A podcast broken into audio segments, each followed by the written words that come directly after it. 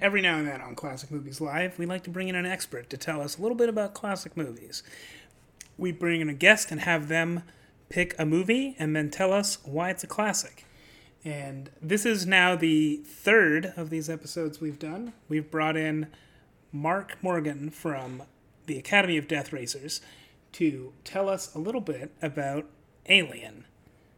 So that's what we're going to talk about today. We're going to talk about Alien with Mark Morgan from the Academy of Death Racers. You've heard Mark before uh, on this show. He was on our episode where we talked about Dummy, and uh, now he's on an episode where we talk about Alien. This is a really good episode. It went really long, but uh, we covered a lot of bases. We talk a lot about you know the themes of the movie, just really break down Alien as much as we can and then we get in a little bit to the legacy of Alien, uh, the franchise as a whole. We talk a lot about James Cameron, who obviously did Aliens, but this is not a review of Aliens. This is a review of Alien. The studio originally wanted to uh, hire John Williams to compose the score for it. The studio lost that fight and ended up compromising with Ridley Scott and getting Jerry Goldsmith who composed some iconic, very minimalist music for Alien. And you're going to hear a little bit of that right now.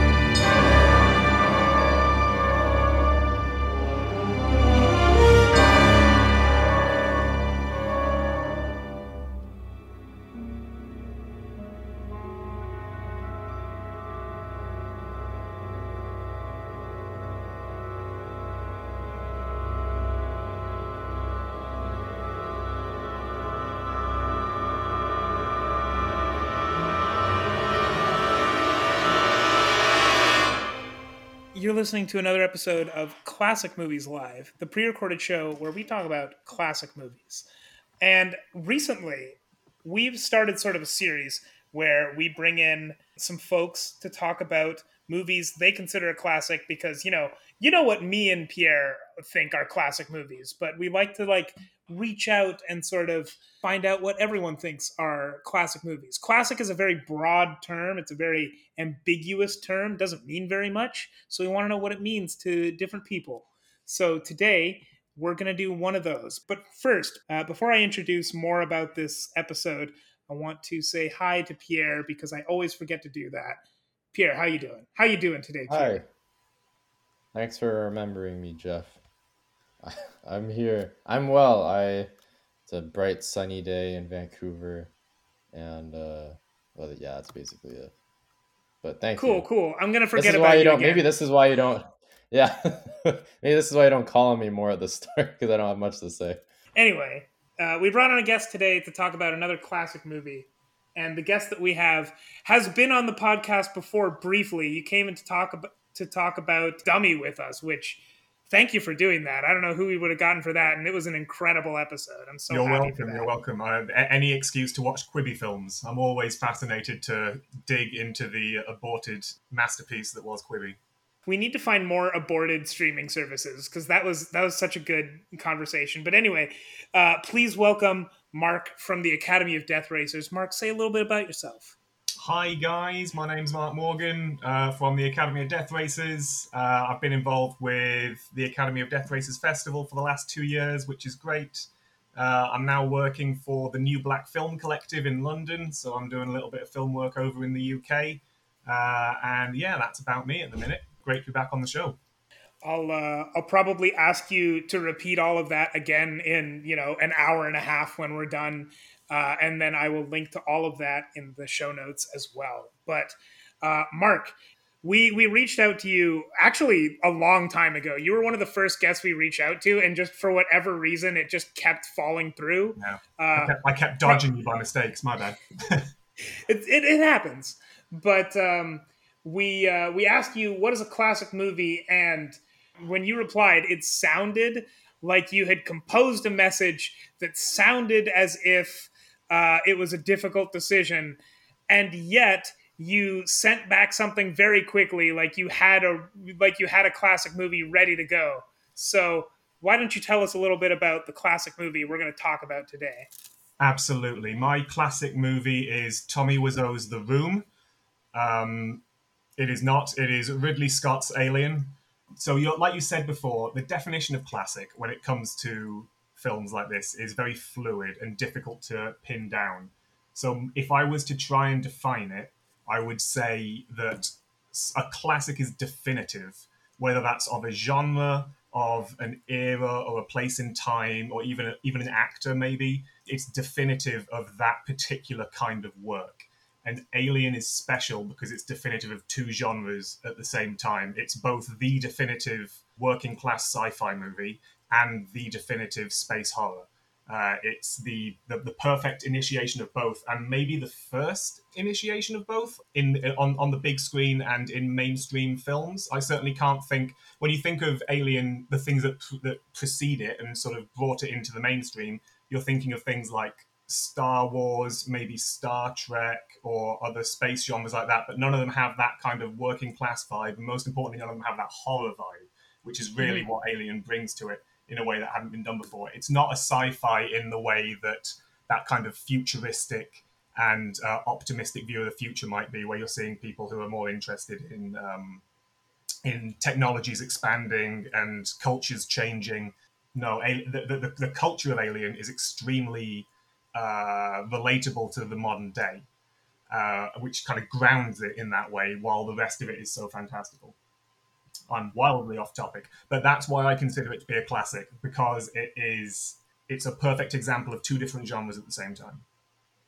And I'm just thinking of things that could like also be considered within the sci-fi horror genre before then and just sort of where they slot in and they're all very different because i'm thinking well the, the first thing that came to mind was the thing which is actually six years later so it's not that that's not quite comparable but the thing invasion of the body snatchers uh, the day the earth stood still are the other two things that i think of both from much earlier and sci-fi insofar as there are aliens involved but it all happens on earth in like earth towns yeah, and that that's true of the the thing original that the re, that, that was then later remade by John Carpenter as well. That's right. all Earthbound. Whereas this is yeah that that kind of spacefaring, you know, far flung, distant futures kind of sci-fi, as opposed to a sci-fi which is taking place both in the modern day and on Earth. And then obviously Star Wars isn't horror, but if you look at Star Wars and Star Trek, Star Trek less so, but Star Wars more so, it really leans more into fantasy western adventure rather than a- anything resembling hard sci-fi. The technology looks similar, but it's really just a skin on you know a fantasy adventure. Mm. And it's kind of similar with Alien, really. In fairness, the the, the ship of the Nostromo, there we are, is really a setting rather than a an entire genre to build it on. Sci-fi tends to be more futuristic in terms of its view of the future, whereas the view of Alien is so is so working class and typically 1970s, where you have the big corporation who doesn't care about their workers. Uh, the workers are just they're, they're not um, space marines. They're not uh, off doing some far flung thing. They're just miners who are just trying to go home at the end of a long day at work. It's extremely working class in that in that way. uh, in a way where something like you say like like Star Wars, none of the jobs or uh, or roles in that resemble anything which is real and tangible in uh, in, in the modern day. You uh, you use some key words there that I'm sure will come up much later. Anyway, but before we get really into Alien, because there's a lot to say about this, and I'm excited to do so. I'm sure that most people hearing this have probably seen Alien, but just so that we can like sort of ground ourselves, get an- anchor ourselves to what's going on, why don't you uh, describe the plot of Alien to us really quick? Absolutely. Like you say, everybody who wants to see Alien has seen Alien at this stage. The people who haven't seen Alien are like my parents, who are, who are, never going to anyway.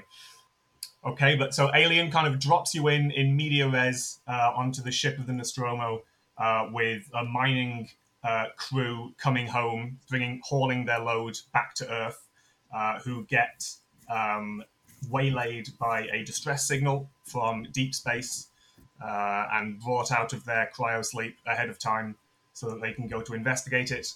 Upon which they find an, a deserted alien planet with a derelict alien ship with seemingly one dead body upon it. it. It's never really clarified in either cut of Alien as to whether or not that derelict ship is piloted by anybody other than the engineer.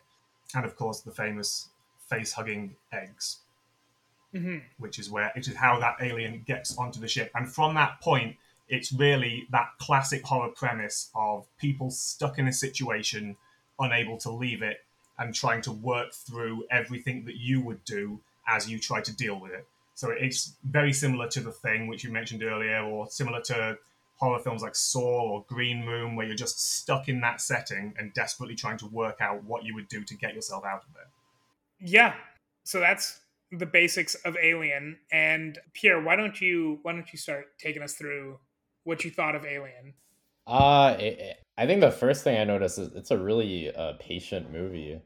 You know, like I want to say the first 10 minutes is just very kind of slow establishing shots of just you know world building in terms of the ship i, I think it kind of gives you a I, think the alien part at the start is iconic with with just the title coming up um i think it's kind of a it reminds me of the alien trailer apparently was very iconic for the time where instead of uh having a narrator just kind of exposition everything that's happening with a with a bunch of cheesy music it was a very quiet and like uh a subtle trailer. So and i think that that's how the movie plays out as well too. One, one thing i will is it's just like it's crazy that i was like this is ridley scott's second second movie which is just crazy to me i think it's like it's beautifully shot the it's just oozing with like just character from him I feel like this was maybe slightly, you know, Star. This came out two years after Star Wars. Feels like it, it could have potentially been a mimic of Star Wars, or maybe that's what he was pitching at the time when there was like, I guess, a big sci-fi craze. Uh, but this is like taking what Star Wars was and basically stripping away everything that made it fun and just making it horrifying. And I think that's that's what makes it so iconic for the time. I think is that you you had such a fun idea and you really just turned it on its head. I think one of the ways in which I have hamstrung myself coming into this conversation, you brought up very clearly there with talking about the first 10 minutes and how patient they are in building the set and the crew and really slowly dropping you into it. Because I watched for the first time the director's cut of Alien when I came into doing this. Have either of you guys seen the director's cut? I have not, unfortunately. I don't. I just watched whatever was on Disney Plus. Got. So also not the director's cut. Okay, yeah.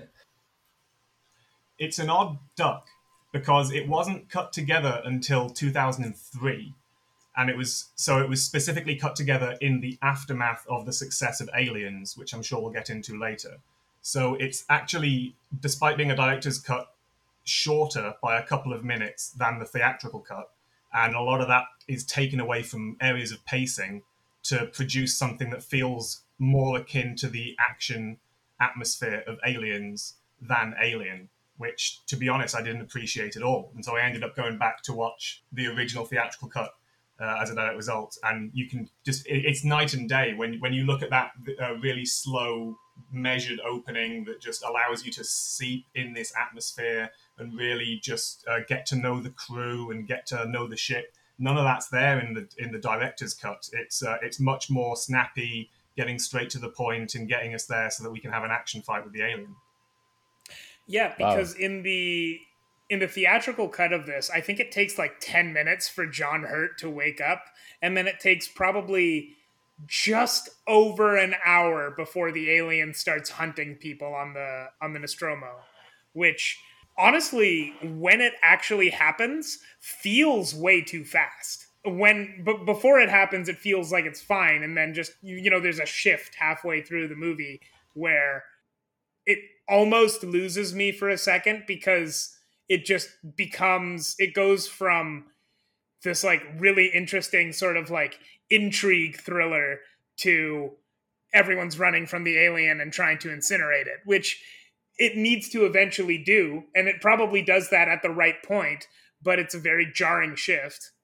It's a film that I'd put in the same category as From Dusk Till Dawn, uh, where the characters don't know that they're in an alien film uh, and they're not expecting it.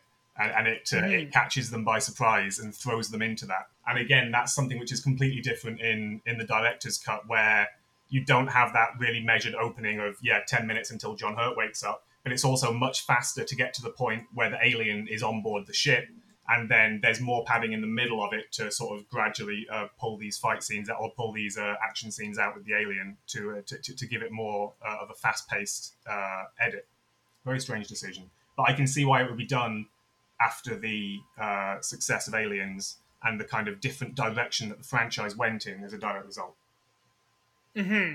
I would definitely be skipping ahead to ask about the franchise because I want to talk about that. I don't want to talk about that just yet because I want to. I want to focus on the first movie, but like I think there's a lot of foreshadowing here. Like there's, I think it's. I think it's very very interesting. I'll say the Alien became uh what seven eight movie franchise because watching this movie one thing I can see that there is enough open that it is possible to make a sequel, but it's one of those movies where it feels very complete. It's it's a it's a horror it's one of those horror movies kind of like The Thing actually, where at the end you can see that the threat is still there, but it doesn't feel like there needs to be another movie made about it.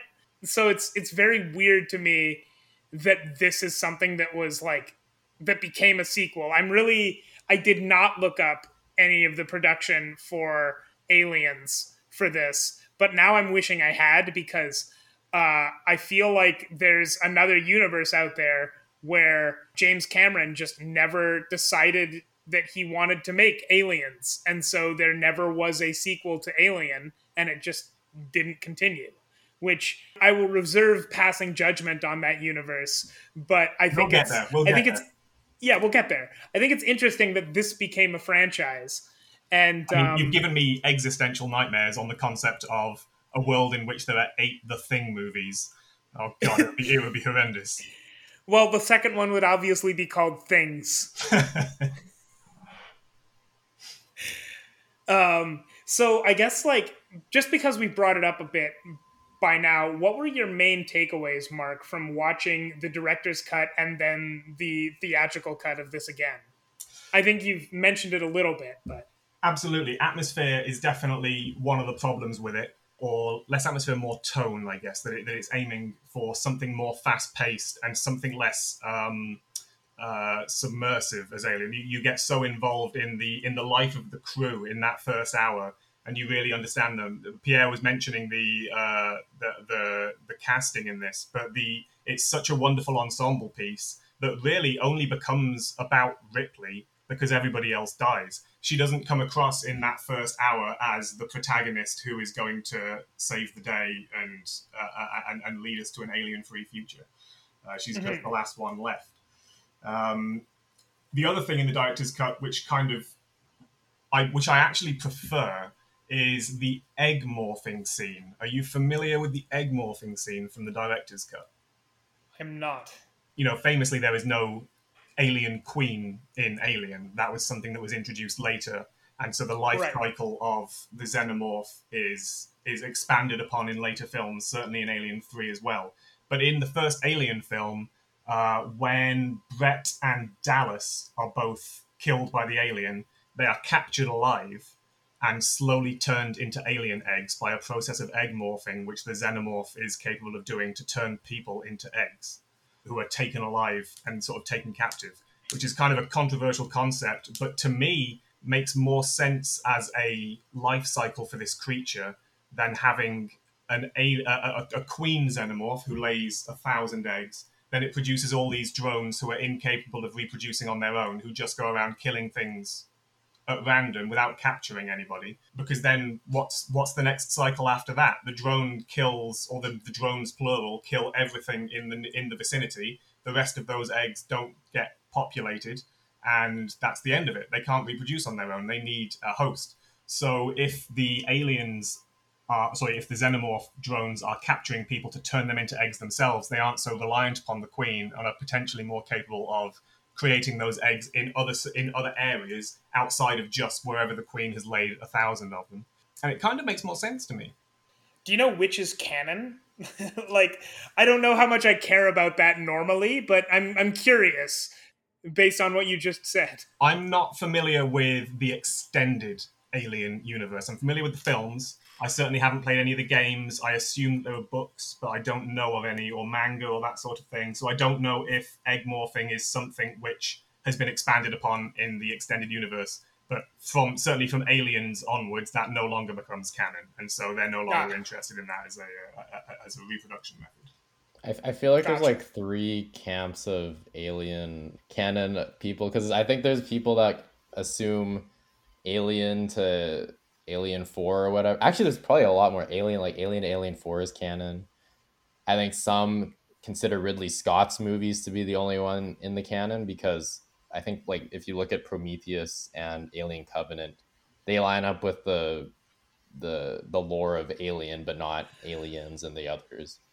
Um, and then there's people that think Alien versus Predator is also part, part of the part of the canon too, which that one's a lot tougher to believe, but I think it's possible. You know, you never. It's a. So I mean, like let's let's let's be real. Alien stretch, versus but... Predator is you know it's it's the third best movie in the Aliens franchise. At the same time, it's like it's not it doesn't it doesn't make a lot of sense in canon. So I would say that all I know we're getting distracted onto the wider alien canon almost immediately. So apologies for pulling us onto this line.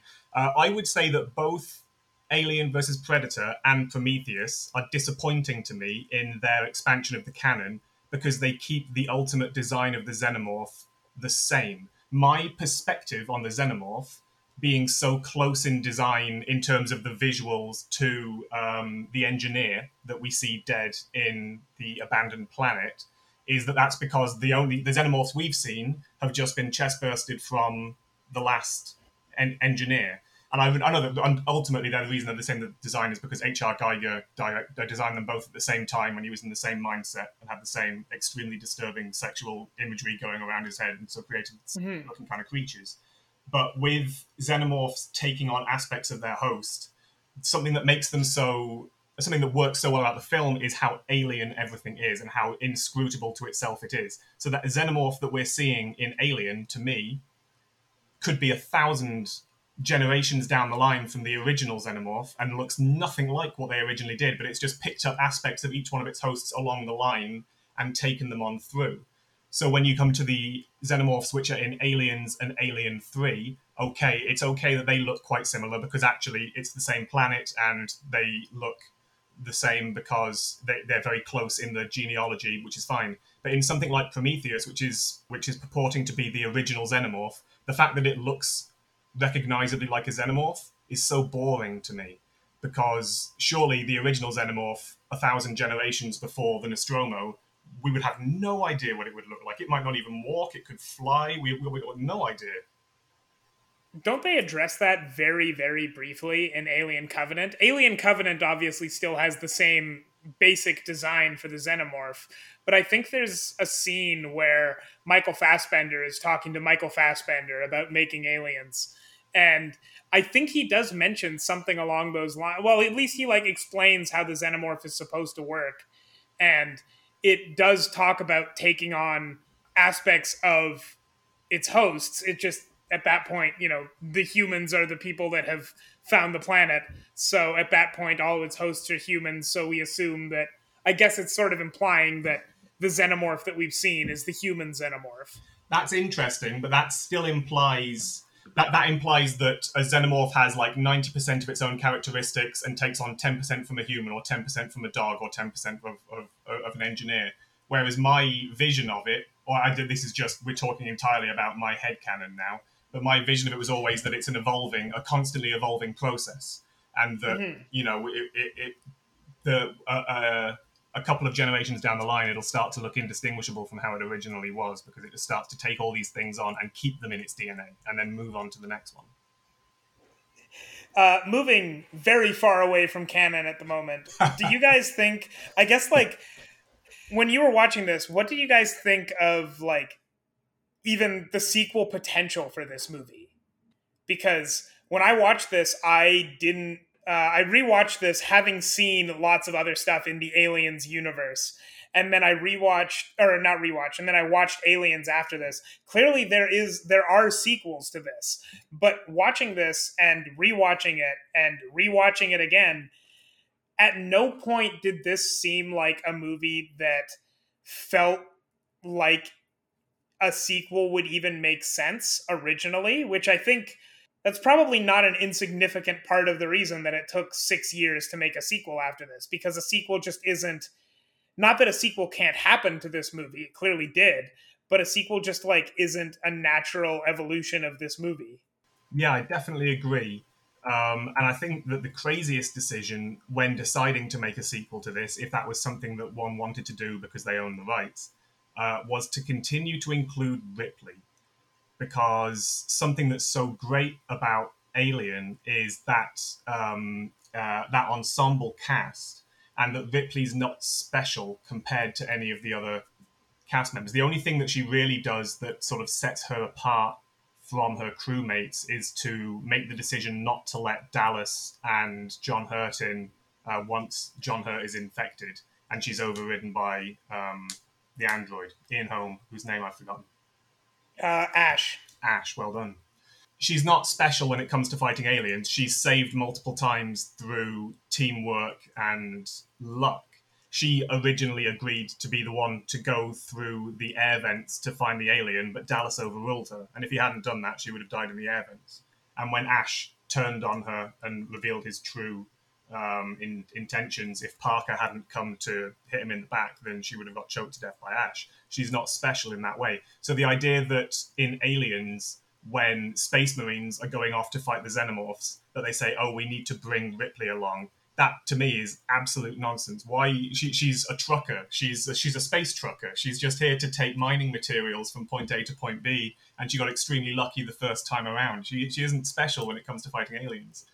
Uh, Although in Aliens they do explain why they needed to take Ripley along. It's a bullshit explanation, but it mm. does it is an explanation. It is. It's there. It's there so that you can um, so that you can justify continue to continuing to have Sigourney Weaver in the film. Mm-hmm. Which is fair um, enough because she's Sigourney Weaver. True. I was actually surprised to learn that this was essentially her first film role. She'd been in a few things before this, but this was like her breakout role. Uh, and, and I think it might have been the breakout for John Hurt too. I don't know that for certain. Yeah, when you watch it now, John Hurt being off in the first or being the first one to go plays as a bit of a plot twist. Like, well, we, we had mm-hmm. John Hurt, but you know, hey, he's he's the first one to go. But at the time, I guess that wasn't the case. At, at the time, I guess John Hurt wasn't um, wasn't who he is today or who he was today. But it's interesting to see that that Alien original trilogy as a progression of Sigourney Weaver's career, where in the 1st mm-hmm. one it's one of her first roles and she's nobody, and then by Alien Three she had way too much influence on production and all these crazy ideas about what she wanted to do with it. Did you know that in Alien Three she wanted to have sex with the xenomorph? Uh, no, I did not know that. That was something that she wanted, and she fought with the producers she lost on that one, but she managed to keep the "there were no guns on the planet" um, plot line because she apparently was very against guns at that point in her career and didn't want to be in any films with guns in them. Uh, so she's the reason why there were no guns on a prison planet. I mean, Wow. okay. Those are things I didn't want to know about it. Although I, I just don't like. To to me, I feel like my headcanon is just Alien One and Alien Two, or Aliens, I guess. I, I think I I do agree. I, I actually okay, I disagree on the fact that I think Alien was actually very open to a sequel. I do agree that it probably shouldn't have been Ripley because, like you said, like a big part of why that movie works is that like they're all just normal people trying their best. Um, I think uh, I think the problem with like I like the concept of Prometheus and Alien Covenant. I think they're both just very messy visions, um, and I I think they they really try to get into like it, Alien was never like a uh like it's not a very deep movie. It's a it's a bunch of guys like these truckers in space that get killed because they they fucked up basically.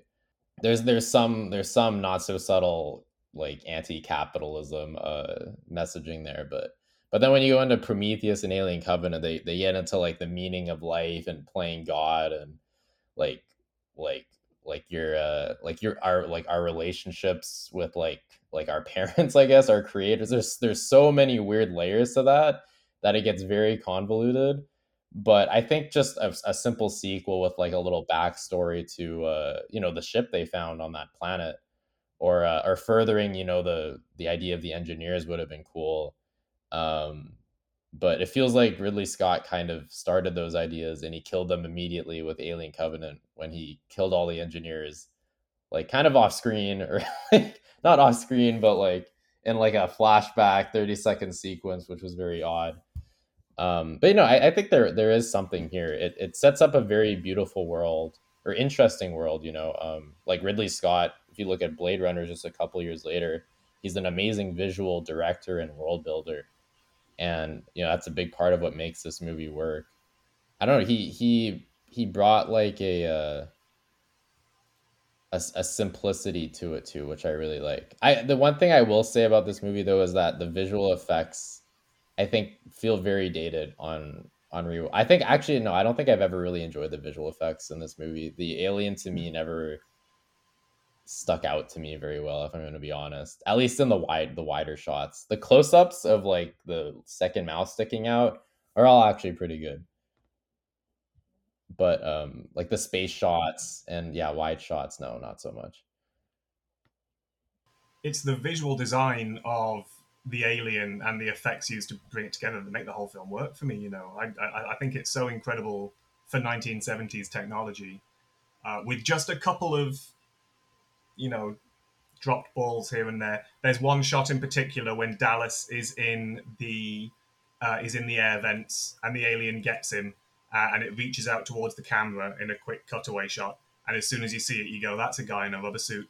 Just, just, just, just for a moment, just for a second, that was definitely a man in a rubber suit. That wasn't an alien. Yeah, but um, I guess correct me if I'm wrong, but I think I agree with Mark here that like the visual effects in most of the movie are, I I think really really impressive. Not necessarily the alien all the time. I don't mind the alien. Certainly that's really good where it works, but like where where Ash explodes into milk and oatmeal Yes. uh, looks really gross, but also like I don't know what it mean what it would look like for an android to actually get cut in half, but like it would probably I, I think it would look like that. Very much so. Yeah, the, the, the uh, scene where they're interrogating Ash's head on the table and it's just dripping with milk. I mean, that's a Mhm. that's, that's such a specific vision of how that scene would work, but it's gorgeous. Yeah, that and the the scene where John Hurt dies. I don't know. See, I think the the the alien scenes to me don't I don't mind them. I think they're fine. Uh, but I think that the real the the things that are really really impressive about this movie to me, especially in the visual effects realm, are like those scenes um basically of people dying that are like um that, that are like that like ash dying john hurt dying those are such uh, weirdly specific visions that are executed so incredibly well that um, those those stick with me like a lot afterwards. Especially for how much the violence is is off screen for large amounts of it. People like brett's death and dallas's death being relatively you know quick cutaways. I've seen some clips on youtube especially for brett's death in the cooling towers when harry dean stanton dies um, where they his head is crushed by the xenomorph uh, and it's especially gory and bloody and uh, and, uh, and and and really gross for the time in terms of the visual effects for, for, for the 70s and like the pre 80s era. Um, but yeah, I think getting rid of those and just keeping it so so sleek and simple was mm-hmm. the right decision. There's a few deaths in there too that happen, like Parker and Lambert, you didn't mention, but those mm-hmm. also happen basically off screen and Lambert's death especially always rubs me really the wrong way. Like I watch it and I just get really, really grossed out because it's entirely off screen. But the stuff right before it is like very much from the Alfred Hitchcock school of anything you can think of is going to be worse than anything we can show. And Lambert's death really, really irks me because they show like a lot very a lot right before and then they don't show the death but you can like kind of picture it, and it's awful. And other than just the uh, the visual effects for this stuff, the production design of the film is is really standout. The, the the design of that ship and the design of the control room for it and for Mother uh, and the uh, the the escape pod that they're using. It's also tactile and dirty and grounded.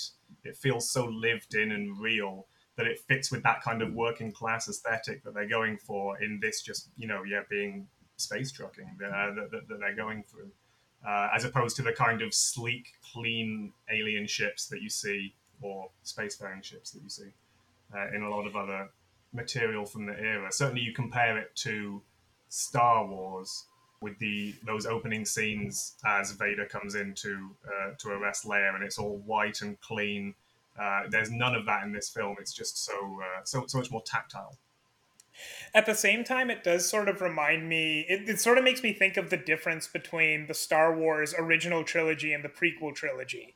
Because if you think of the prequel trilogy, you've got these very sleek ships that were all CGI, obviously, but there's like no rough edges on them. They're like spheres that fly through space. And if you look, and if you think back to the very first shot of um, of A New Hope, you've got that extremely large ship that basically looks like the industrial uh, district of a city on the bottom. Yeah. With all the weird edges and like none of it really looks practical, but it all looks necessary somehow. And that is what the Nostromo looks like to me. And that's kind of the vibe I get from this entire movie, production design wise for the whole movie. Where with Star Wars, that's like the first scene, and then when they go back to the Empire, that's sort of the thematic visuals of the empire, the, the visual theming of the Empire, but it's in contrast to Tatooine and, well, basically just Tatooine at that point. I I thought uh I mean I, I think at certain points Star Wars Star Wars feels pretty lived in, but I I the uh you're right the the there, I think there was an idea at the time of I was a Star. I feel like Star Trek. Did they have very clean sets? Like very, they, they saw the future as very pristine. Yeah, that's that fair. especially in the original series. It's all very clean. Yeah. Mm-hmm. Yeah. So uh, no, it, it's a it's a great contrast, and I think I think also you know it, they, you said it it's it helps set the fact that these are like work these are blue collar working class uh, people. I think that it helps a lot with the believability too. Like, um, in the other movies, they're all like supposed to be scientists. I'm pretty like in Prometheus, they're all like like the Earth's best scientists, and they do like really stupid things in that movie, and you you, you shake your head a lot because it's just like like it doesn't make it like you can't have a horror movie with extremely smart people basically, or at least advertises extremely smart people. So that is that is a big part of what makes this movie work. Uh, sorry, I was just gonna say in this movie, in Alien, it's extremely suspect. Like the first thing that we're, the first hint that we get that Ash might not be on everyone else's side is the fact that he's the science officer and also acting rashly. So in later movies, when you get science officers, when you get exclusively science officers and all of them are acting rashly, it's like it kind of diminishes that a bit because now you can't use that as a barometer of who's evil, where that's very important in the first Alien. Evil is a stretch, but still. Another difference between the director's cut and the theatrical cut, which is to the detriment of the director's cut to a, to a significant degree, is that multiple times when John Hurt is on the ship, both before and after the face hugger is on him, people will say, "Why don't we just freeze him now and take him home?" Mm. And with with that being with the specter of that idea being brought up so regularly and repeatedly, it does make you go, "Yeah, that's an extremely viable option. Why don't you just freeze him and then leave him there until you have proper medical equipment and doctors on hand to be able to deal with this issue?" Arguably, that would have made it worse if you brought the xenomorph back to Earth, but it's still a valid suggestion. And Well, so having everybody say it so much, it's a problem. I, I wonder if the xenomorph. Dude, I don't know much about alien. Do, would the xenomorph has still come out if he was if he was frozen? Not sure. Not sure. And I, I guess that would have killed everybody if the Xen- if the if the xenomorph is capable of getting out while they're all asleep uh, in uh, on ice. Then yeah, they've got no chance. Although, like, I don't know, I don't know, were they bringing the alien back to Earth? Because that's the implication in the first movie, but the implication from later movies is that they, you know, there's the possibility of stopping somewhere halfway. Yeah, they do mention that they're going to a stopping off planet, actually, don't they? Yeah, so it wouldn't have been Earth, I guess. It would have been this uh, this this this other stopping off planet.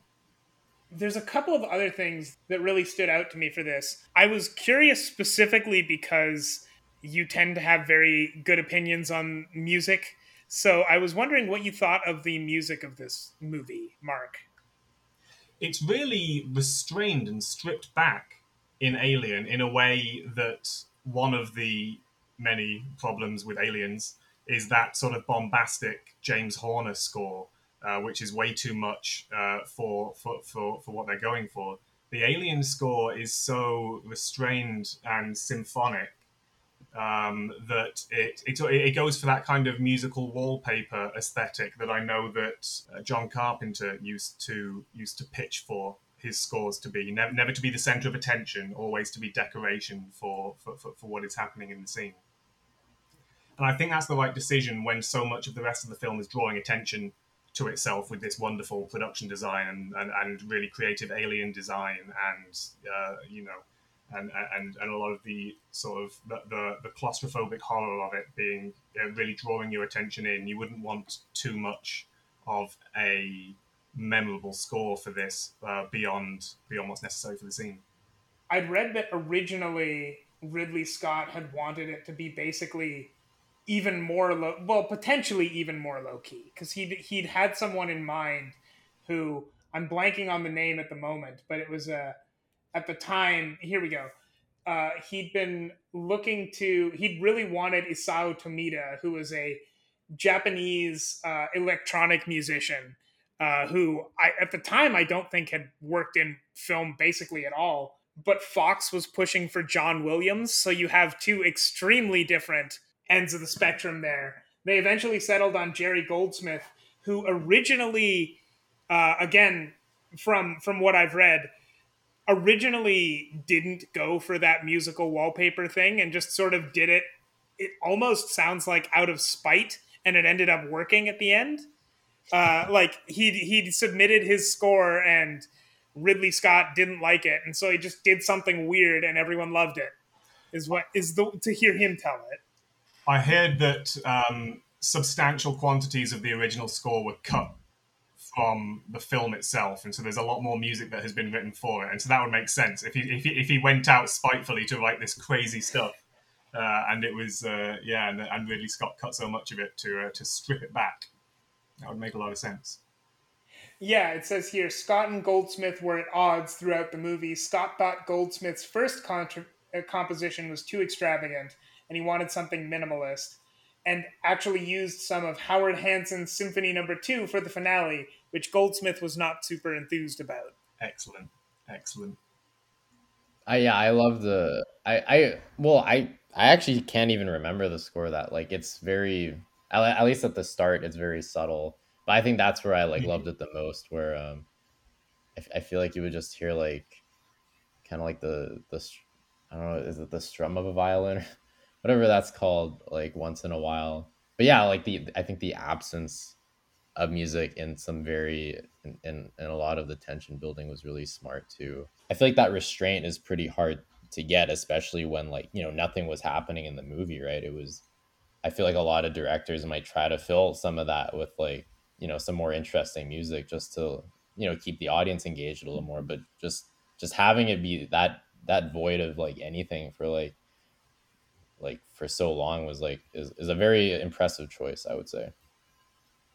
When when the music isn't doing anything, like isn't isn't doing anything bombastic, when it's like very low key like that, it really makes you tune in more to uh, to the movie um, to some degree. And when the movie also isn't doing anything, it really ramps up the tension because when there's nothing happening, but you're paying attention and you're like really dialed in, it makes it mean so much more when something actually does happen. So, you know, there's all these little moments that in a different movie might not even be that like might not even make that much of a difference would just be little moments. But here they become like really big memorable scenes. Like literally the scene which actually if i remember my reading right right may not be in the director's cut in the same way. The scene where ripley is not wanting to let them into back into the ship that's a tiny scene that ends up being extremely tense when it actually happens yeah. because nothing's happening you remove so, that you remove those non-diegetic elements and it keeps mm-hmm. you in the claustrophobia of the film when so much mm-hmm. of it is done visually it's great that it's kind of reinforced with the audio um, mm-hmm. because i read that when creating this film as great as those sets look they were extremely cramped tiny sets compared to what you would expect them to be visually and so so much of it is shot handheld to allow for that and just done as steady as they can um, which which is which is adding to that claustrophobia of it and uh, and locking you into the situation with those characters. Yeah, so pulling back on non-diegetic elements like the score is going to help with that. And again, and actually, you compare it to bloody aliens with that stupid James Horner score, the most complex and modernistic thing he could write. It's unnecessary. Doesn't need to be like that.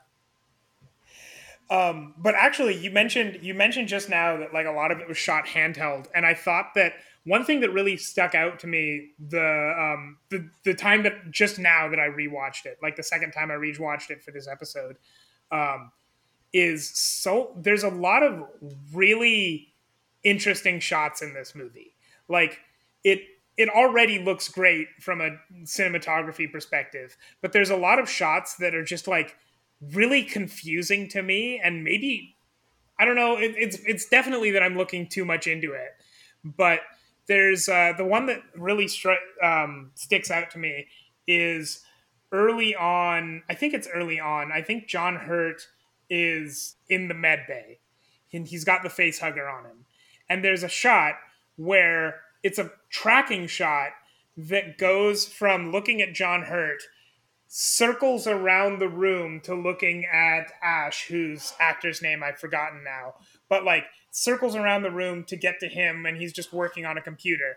And there's no specific reason that that should be a tracking shot at least in context so it's so weird to me like what is this trying to portray? What is what is the meaning of this shot? And there's there's that one that's the one that sticks out to me. But there's a few of those where it'll be like this big shot that feels like it's in someone's perspective but at least from the context of the movie thus far we don't know whose perspective that is and it doesn't really make sense that it's anyone's. So it's really there's a lot of uh, there's a few shots like that that are to me both really interesting shots and also really interesting directorial choices because like what are you trying to convey with this is this saying like is this somehow the perspective of the alien or of the cat, or is it not a perspective at all? Is it just showing us something and you've just made this very weird call? Which, if so, awesome. But like, I find it difficult to believe that you would make random that you would make choices like that randomly. And there's a few of those in this movie. It's definitely a, um, as Pierre was saying, that this is that this is only his second film. Adds a lot to this because it doesn't feel like something which is being created by someone who has done this all before and knows what works and what doesn't work and is is rehashing things from his workbook. It feels like someone who's making these strange decisions, like those tracking shots, um, because they're still working it out as they go, rather than that like master of their craft kind of thing, where everything feels so assured and stable. Um, mm-hmm. It gives something. It adds something to the film when you can see someone who is still uh, who is still perfecting his craft. Yeah, and I think like the answer to the question, whose perspective is this? If there was an answer 50 years ago and he's forgotten it by now, like that, like that's that's just as good. I I like that option as well because like you know he's he's figuring stuff out, and if he's got these weird, I, I like the idea of him making these weird little choices that end up working, but introduce interesting questions that may not have answers or that if they do have answers, maybe those are really cool answers that we'll never hear about. I feel like he, he realized that when he was making Prometheus. he really didn't have an explanation for a lot of the things he didn't name. but that's part of what works about Alien is that this whole thing is so alien and is so un- ineffable to the characters. There are so many questions that they, that they just don't get answers to. They don't know who's made that distress call. They don't know who the engineer is. They don't know why Weyland-Yutani wants an alien. They don't know anything about this situation. It's all outside of the scope of their knowledge. And so having no answers adds to it and makes it scarier. And then trying to go back in and retrospectively fill in those answers to me is a bad decision. You don't want these things explained, you want them mysterious. I'm, I'm reminded of my least favorite thing that ever happened in Star Wars, which is showing the Kessel Run in Solo. Mm. I yeah, think that was the worst decision maybe ever made by humankind to show the Kessel Run in Solo. You but, can't allow uh, it. You can't allow it to be a fun throwaway line that implies a wider universe outside of the one we're seeing and a lived-in experience. You have to explain everything. Yeah, I hated that so much. But I noticed you said something there which was not in the film Alien. You mentioned the Weyland Yutani Corporation, which was not mentioned in Alien, if I remember correctly, which leads us to the wider universe. I think like we've been talking about Alien for long enough. Like maybe we can maybe we can expand a little bit out to the universe. Uh, Alien obviously uh, was not content to just win one Academy Award. It became a uh, franchise that's been going on for almost 50 years now. Not fully continuously, but I think it's up to eight entries now. So, pretty significant franchise. It's uh, it used to be a big theme park at Universal Studio, a theme park ride at Universal Studios, or maybe it was Disney World. I can't remember which one. Uh, so you know, it's it's a pretty major force outside of just that one that one movie that uh, to hear people describe it at the time, studio execs were a little worried was going to be perceived as a B movie.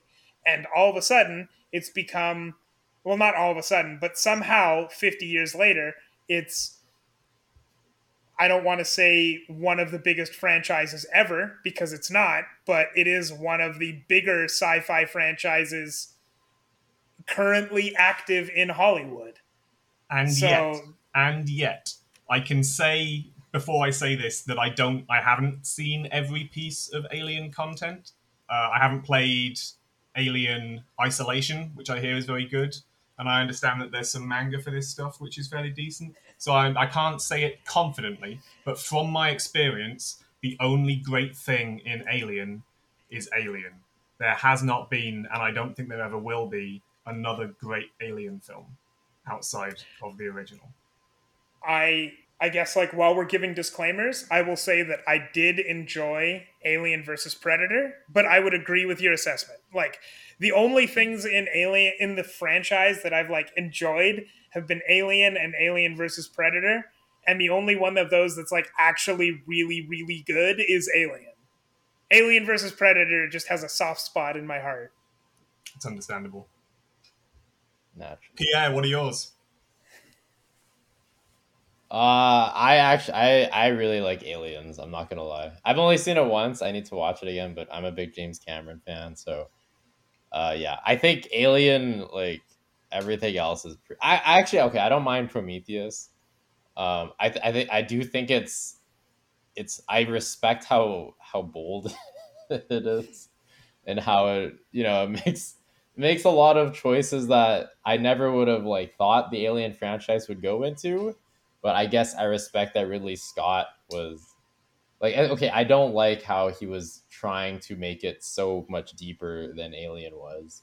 But I do respect that he was he was trying to do so much off of the back of this like relatively small horror flick he made like 40 years like 40 years ago and he's like, "You know what? I'm going to make this a franchise about the meaning of life now." Like that I think that's a bold it's a bold statement to make by him, and I don't think it worked, but I respect Prometheus as a movie, I guess. I think that's Uh, true so, of a lot of 80s franchises or 80s films that went on to become franchises is that they were simple self-contained things like Predator or the Terminator. I mean, Raiders of the Lost Ark to an extent. It, it, they, they don't require an outside universe to be built around them. They're, they're fairly simple Mhm. things that didn't require that. But I will agree with you that I respect Prometheus more than I like it. I, I respect him swinging for the fences and really going for it. I just don't think that it works. And I will say that like the stuff where he really, really goes for it in Prometheus and Alien Co- Alien Covenant, basically all the Michael Fassbender scenes where Michael Fassbender is just musing on the meaning of life, those really work for me. The movie around that, not as much, but like I really, really li- like Michael Fassbender's character in those uh, in those movies is probably my favorite character in the franchise Alien Really? despite the fact that like the only movie I actually like is not one that features him at all. Oh, I, I was gonna say Michael Fassbender really just chews scenery in those movies. He's like he's like the one. He's it's like he's acting in like a completely different movie, and he doesn't like. And everyone else is just like this is a stupid little action blockbuster, and he's like, no, this is I'm gonna win an Oscar for this or something. Like he's really going for it. And Um, Alien Covenant it- did give us the most iconic scene in cinema where Michael Fa- Fassbender talks to Michael Fassbender and teaches Michael Fassbender to play the flute. But the way that he teaches it to him is he says, You just blow, I'll do the fingering, which is the most iconic scene in cinema as far as I'm concerned. It's the most uncomfortably sexual thing in Alien since Alien. Yeah, actually. But Aliens, I, I do understand why people like it. I get it. I think that it's fundamentally a mistake to turn a classic horror built around claustrophobia and terror and a fear of the unknown into an action blockbuster. I just don't think those two things work at all.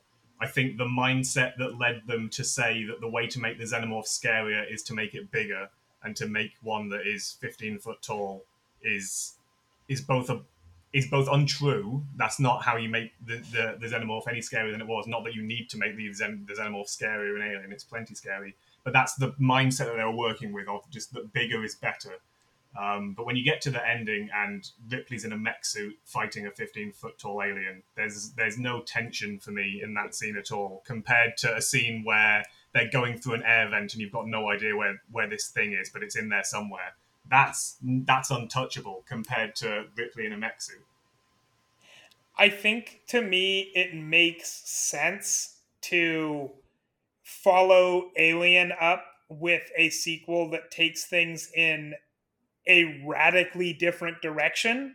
And I think about as radically different as you can go from a claustrophobic horror movie is a Space Marines like action movie. So I get it, but I think that for me when I re when I watched Aliens, it was an action movie on an alien planet featuring a bunch of you know faceless goons. I guess I mean aliens, whatever. Versus the sort of intensely claustrophobia and character driven alien where so alien worked a lot more for me as a really good horror movie than aliens did as an action movie. I feel like i've just seen way better action movies and i don't get what's special about aliens other than that it is radically different from alien which again i feel like that's a that makes sense if you want to do a sequel to this movie that yes has sequ- has like open questions. There's things you can answer with a sequel but i don't know how you like what would make sense immediately. What would be the obvious choice to make a sequel? So like going in a different direction just makes sense. Uh, and i think i'm rambling at this point but like I think I think you're right that you're right that if they tried to make another space horror, they would never have come close to making Alien. So so hmm. trying to give you what they've already given you again, they're going to fail on, on those on those terms if they attempt Yeah. to do it again. As I guess they ultimately did in Alien 3. Although I will defend Alien 3 and say that it's unfairly maligned. There's a lot that I really, really like in Alien 3. Uh, I love their how many iconic elements from the Alien lore are still being introduced in Alien 3. That idea that xenomorphs are taking on elements of their host is only really introduced in Alien 3, and it actually retro- retroactively makes Alien better by those few moments where you can tell that it's a man in a rubber suit suddenly aren't a problem because you go, okay, well, of course the alien's humanoid. It's just chest bursted out of an alien, uh, out, out of a human, sorry. Mhm. Um, and so it, it, it kind of smooths those problems over to go, okay, well, when one comes out of a dog, it's quadrupedal and and less human. You get the death of Ripley in it, which was never reversed, obviously, because there was never an Alien Four. So that's that's pretty amazing.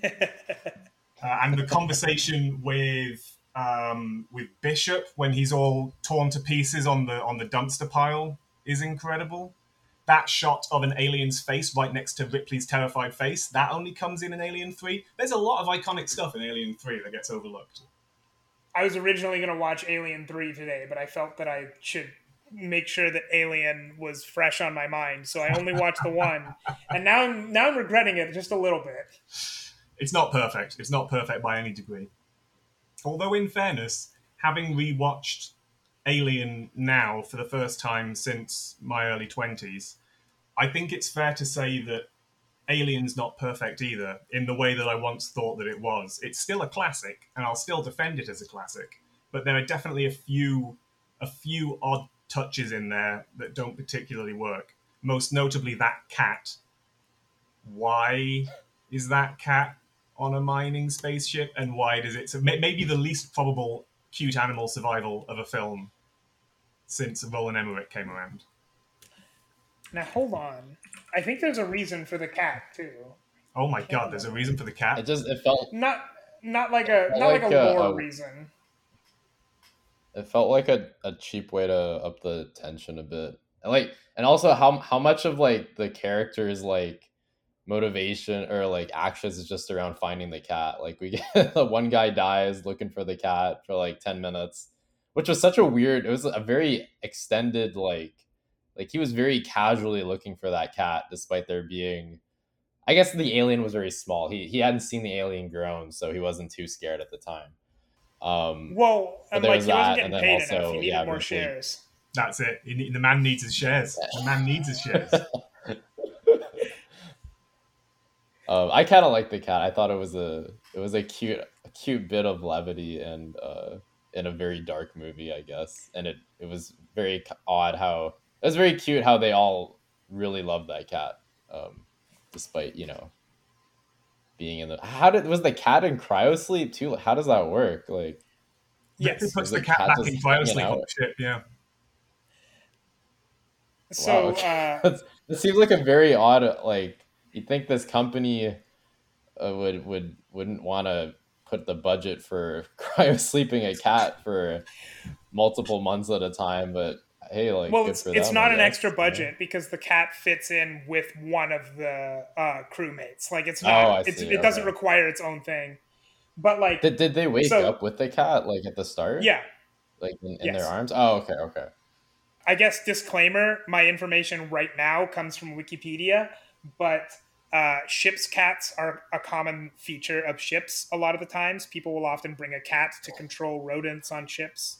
Uh, I've, I don't know if the Nostromo needs to control rodents in the same way as like uh, 16th century sailing vessels, but that's where the shi that's where the idea of the ship's cat comes from, and that's what Jones was is a ship's cat.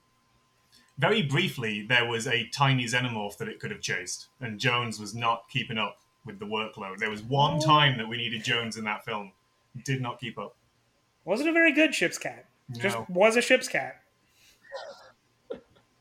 Is the cryo the cryo sleep really took it out of him, and that's why you need, need to wake up more or something.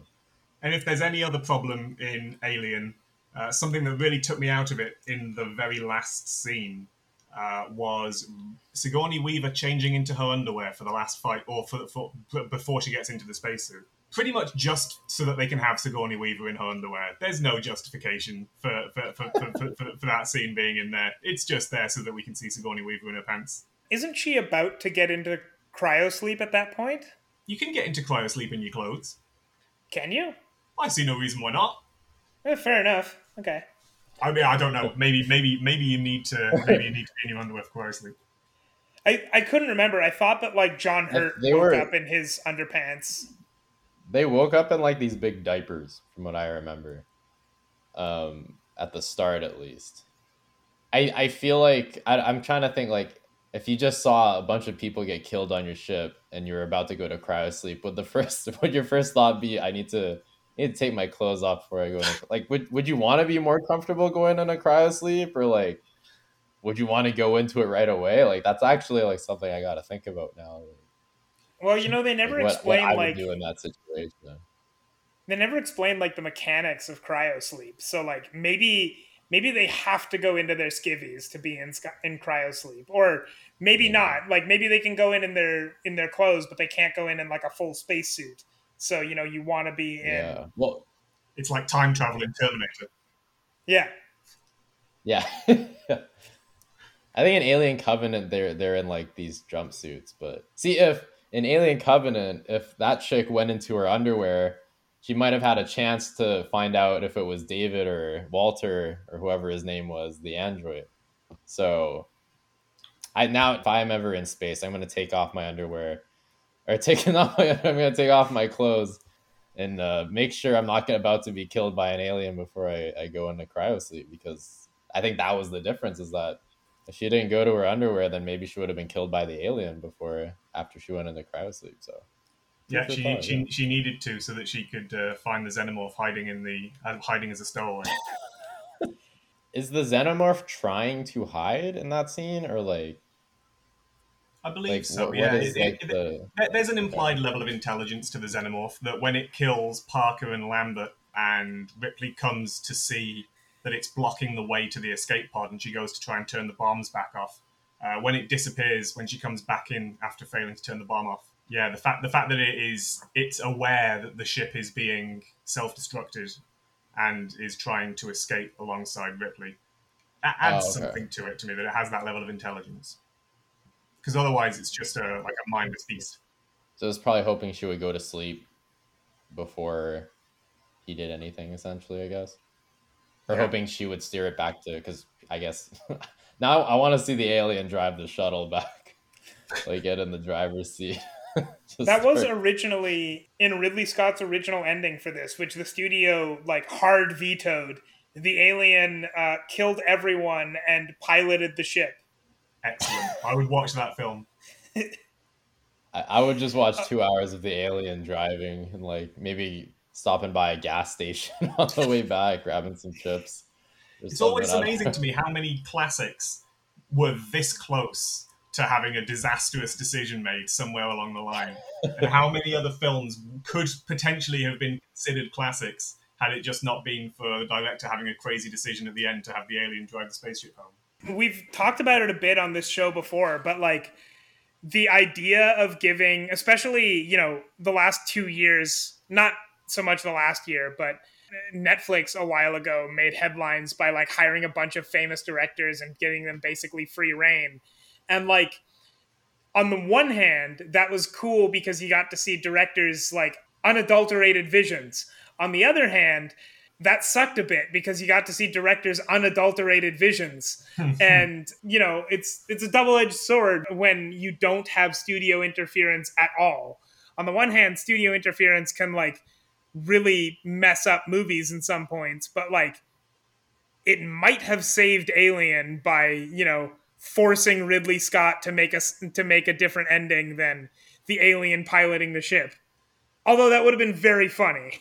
Filmmaking is a collaborative medium, I guess, and it's too easy to fall into a vision of the studio beating up on the, uh, the downtrodden artist who had a vision, which is sometimes the case. Alien Three is probably an example of that happening. But often it's a collaborative process.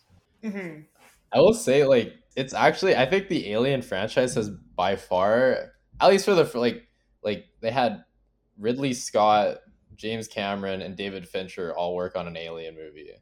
Like that's compared to like any other franchise, that's an insanely stacked lineup of directors. And uh, also, uh, the guy who directed Alien Resurrection also directed uh, Amelie and is an incredibly successful French director. We don't talk about Alien Resurrection.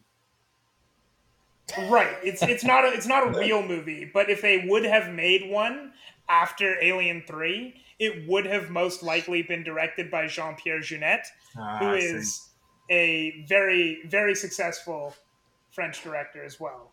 Yeah, no, it, it's crazy. Also, it is odd to me how how widespread the Alien franchise is, despite like it. None of these movies really gross that much money on their own. You know, like obviously, like two hundred million in 1980 was like a lot more than it was than it is now but like like it's it's a relatively low grossing franchise considering how you know how widespread it is and how many years it's been going on for So, two uh, I have I have two questions left.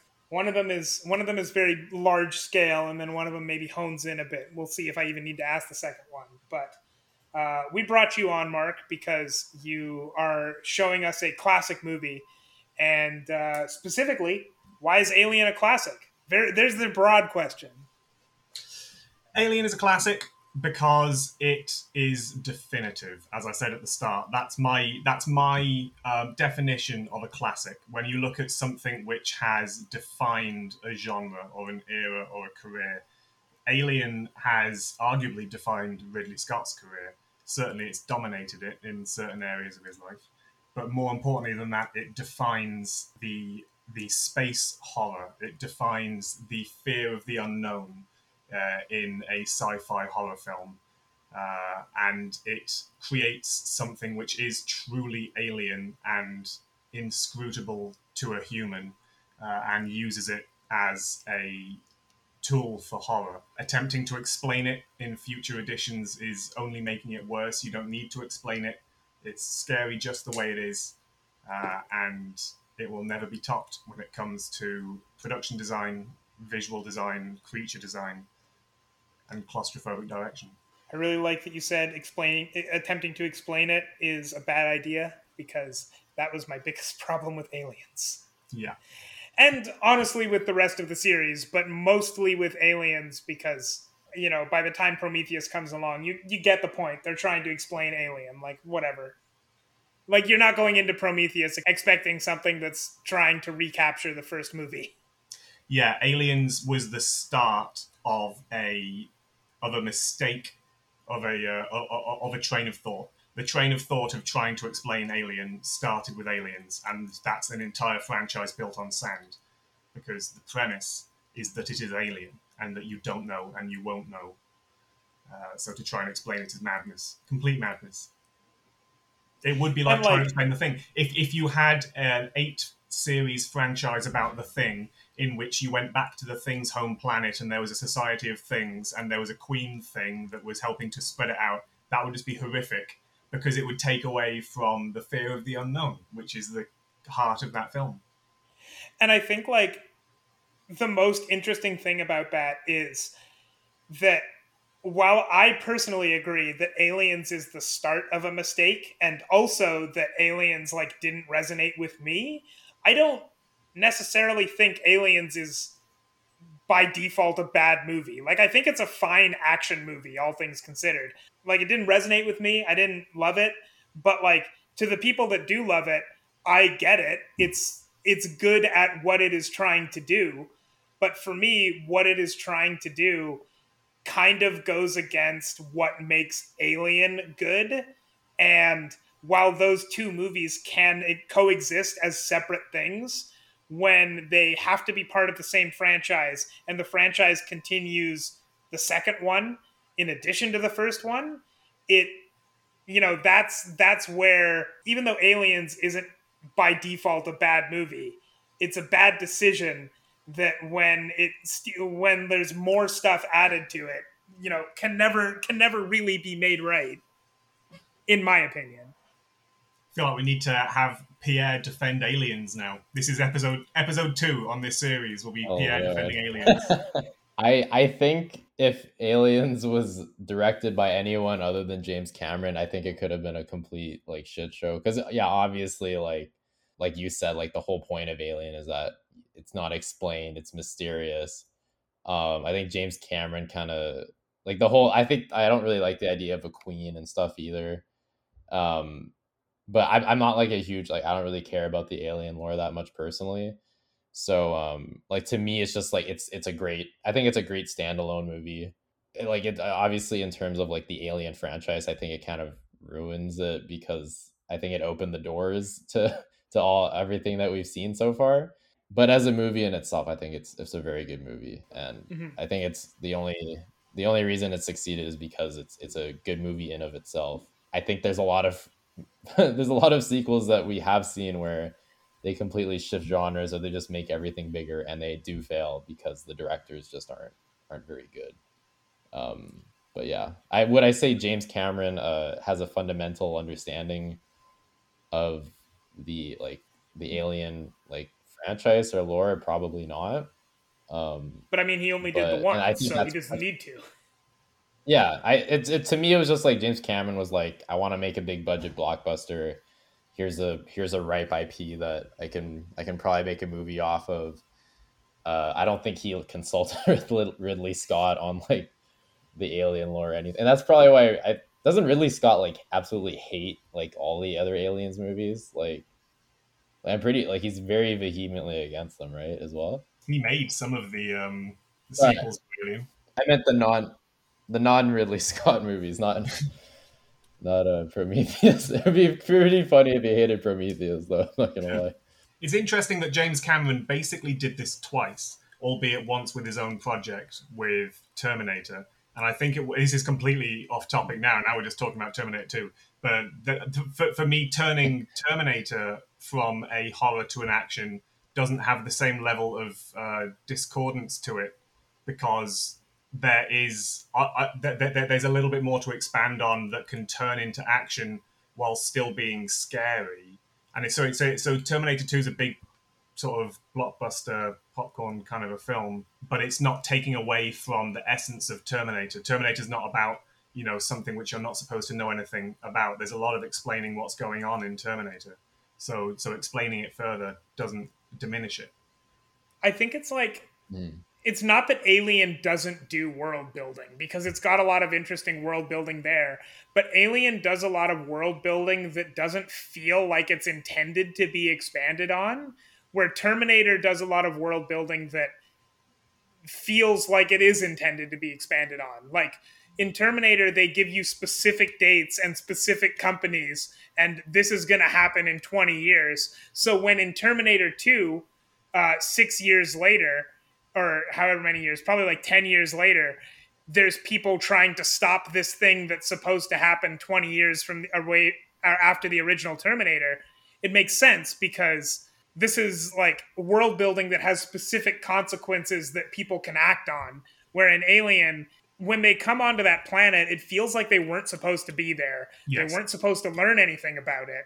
And when they left, they're like leaving with knowledge they're not supposed to have. And, you know, the fact that they have it now, great. But like the way that it's presented, where this isn't stuff that they're supposed to know about, means that it's not stuff they're supposed to know more about. So when you make sequels and you try to learn more about it, it's knowledge that's already not inviting. Yeah, that makes sense. Oh, I, I think I think I think that just comes down to James James like Ridley Scott wasn't involved, and James Cameron just kind of made the franchise into his you know, his own vision with the second movie. Whereas Terminator Two, obviously, he made the first one, so he's he was more able to grasp what what he thought made the first one special and uh, kind of enhance it. Um, but yeah, like yeah, they're very. I'd say they're very similar. I mean, like what Aliens and Terminator 2 both involve a child actor and the main character bonding and developing a fraternal relationship, and they up the action. Uh, I want to say there is there is there's a corporate greed aspect involved in both movies too, where they're trying to attract the alien and aliens, and then Terminator 2, it's like they don't want to Skynet. Skynet's a capitalist uh, thing, so So like Aliens and Avatar are quite different, but they have a lot of similarities. I was noticing when I watched Aliens. Like the corporate greed theme is still there. The like kids are are there. There's like the whole space marines which are still in Avatar, oh, just Oh, that in. Avatar it's like expanded upon and sort of there's space marines versus the Navi. It's like they're not extremely similar, but there's enough similarities where when I saw aliens, I'm like, yes, this is the guy who made Avatar 30 years later. Yeah, that's fair. Maybe maybe he's only got one. James Cameron's only got one sequel trick, so I don't know. We f- we figured it- him out. I think we beat him. It's a bit like the Mario movie, where like it's not that similar to the original one, but it's more similar than you'd think. yeah. yeah. Um, anyway, I think that's it on Alien. Like, what what do you guys think? Closing thoughts on Alien, folks? Do you think that space horror has ever been done again in the same way that Alien did it? Do you think that, that you, if you were to name the successor to Alien's title, what would you go for? That's really tough That's a because I don't think I think that movies that have tried to do what Alien does or most movies that try to fit into the same genre and sort of be the same thing don't end up standing out. It might be part of the fact that horror is given lower budgets and not nearly as much marketing, so maybe like I just don't know the good ones. But I'm thinking like the movie Life or the Cloverfield Paradox. I don't even remember what happened in those movies. But like those are also movies that tried to be, you know, paranoid, uh, small setting, and basically like some kind of alien threat. And you know, they just didn't kind of work. So I don't know if the successor to Alien would be the same kind of movie, or just I don't know if a successor has happened within that same genre, really. Yeah, I, I agree. I've only seen Life. Life is pretty similar, but I think I, I just think the problem is like that's probably why there's so many Alien sequels. Is that it it it? I think this is a.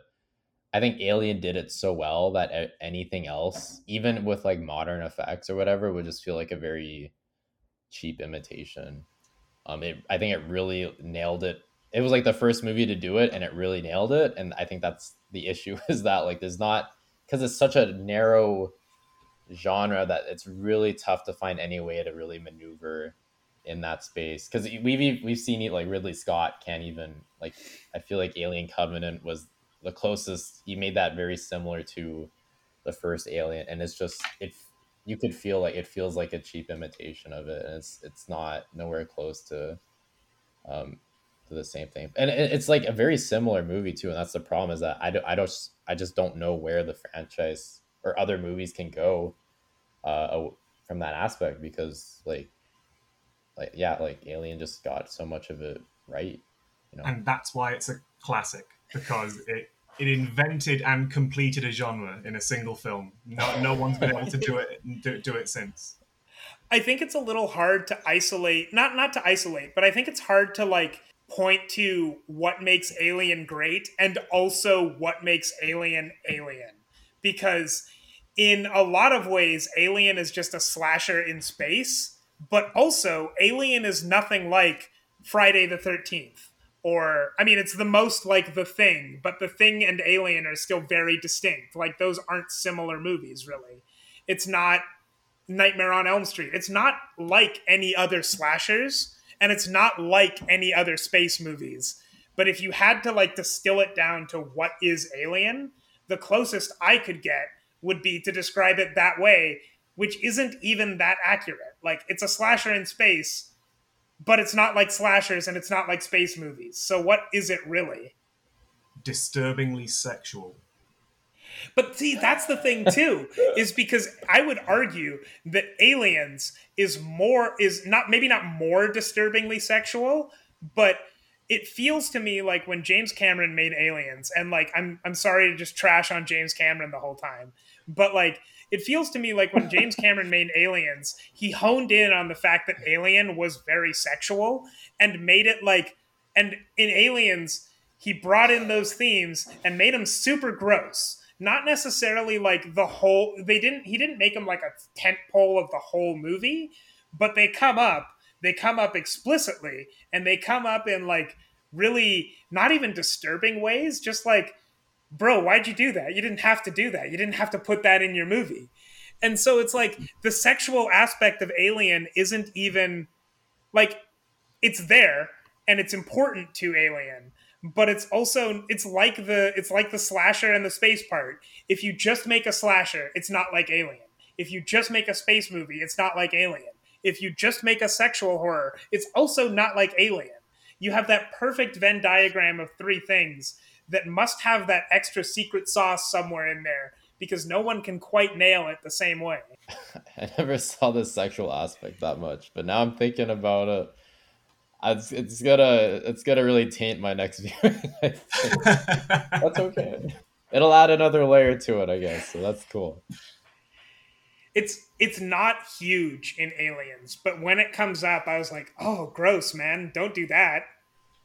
Because like the whole point okay, so I'm gonna spoil Aliens, I guess, briefly. But at the very end, they're like Sigourney Weaver like calls out the the businessman, and she's like, "Oh, he wanted to send us there so that the aliens could impregnate me and the nine year old girl and bring the aliens back to base or whatever."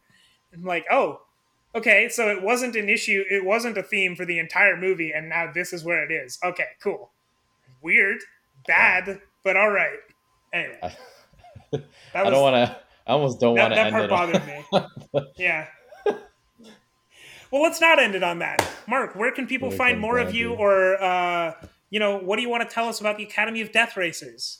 Academy of Death Racers is consistently awesome. Working on Academy of Death Racers Festival Part Three, coming to you or coming to a place near you. I guess January 2024. Um, I am always hanging around on the server from time to time, chatting about Minding the Gap to anybody who will listen. Uh, and I hope to be around more in the future. Thanks for having me on the show, guys. It's been great. Thank you for coming back, and uh, we'll absolutely be plugging the festival when it when it comes up, and we'll probably need a guest to do that. So maybe you'll hear more of Mark in the future. I hope you'll hear more of Mark in the future. Anytime. Uh, Pierre, what's our last word? Alien. Uh.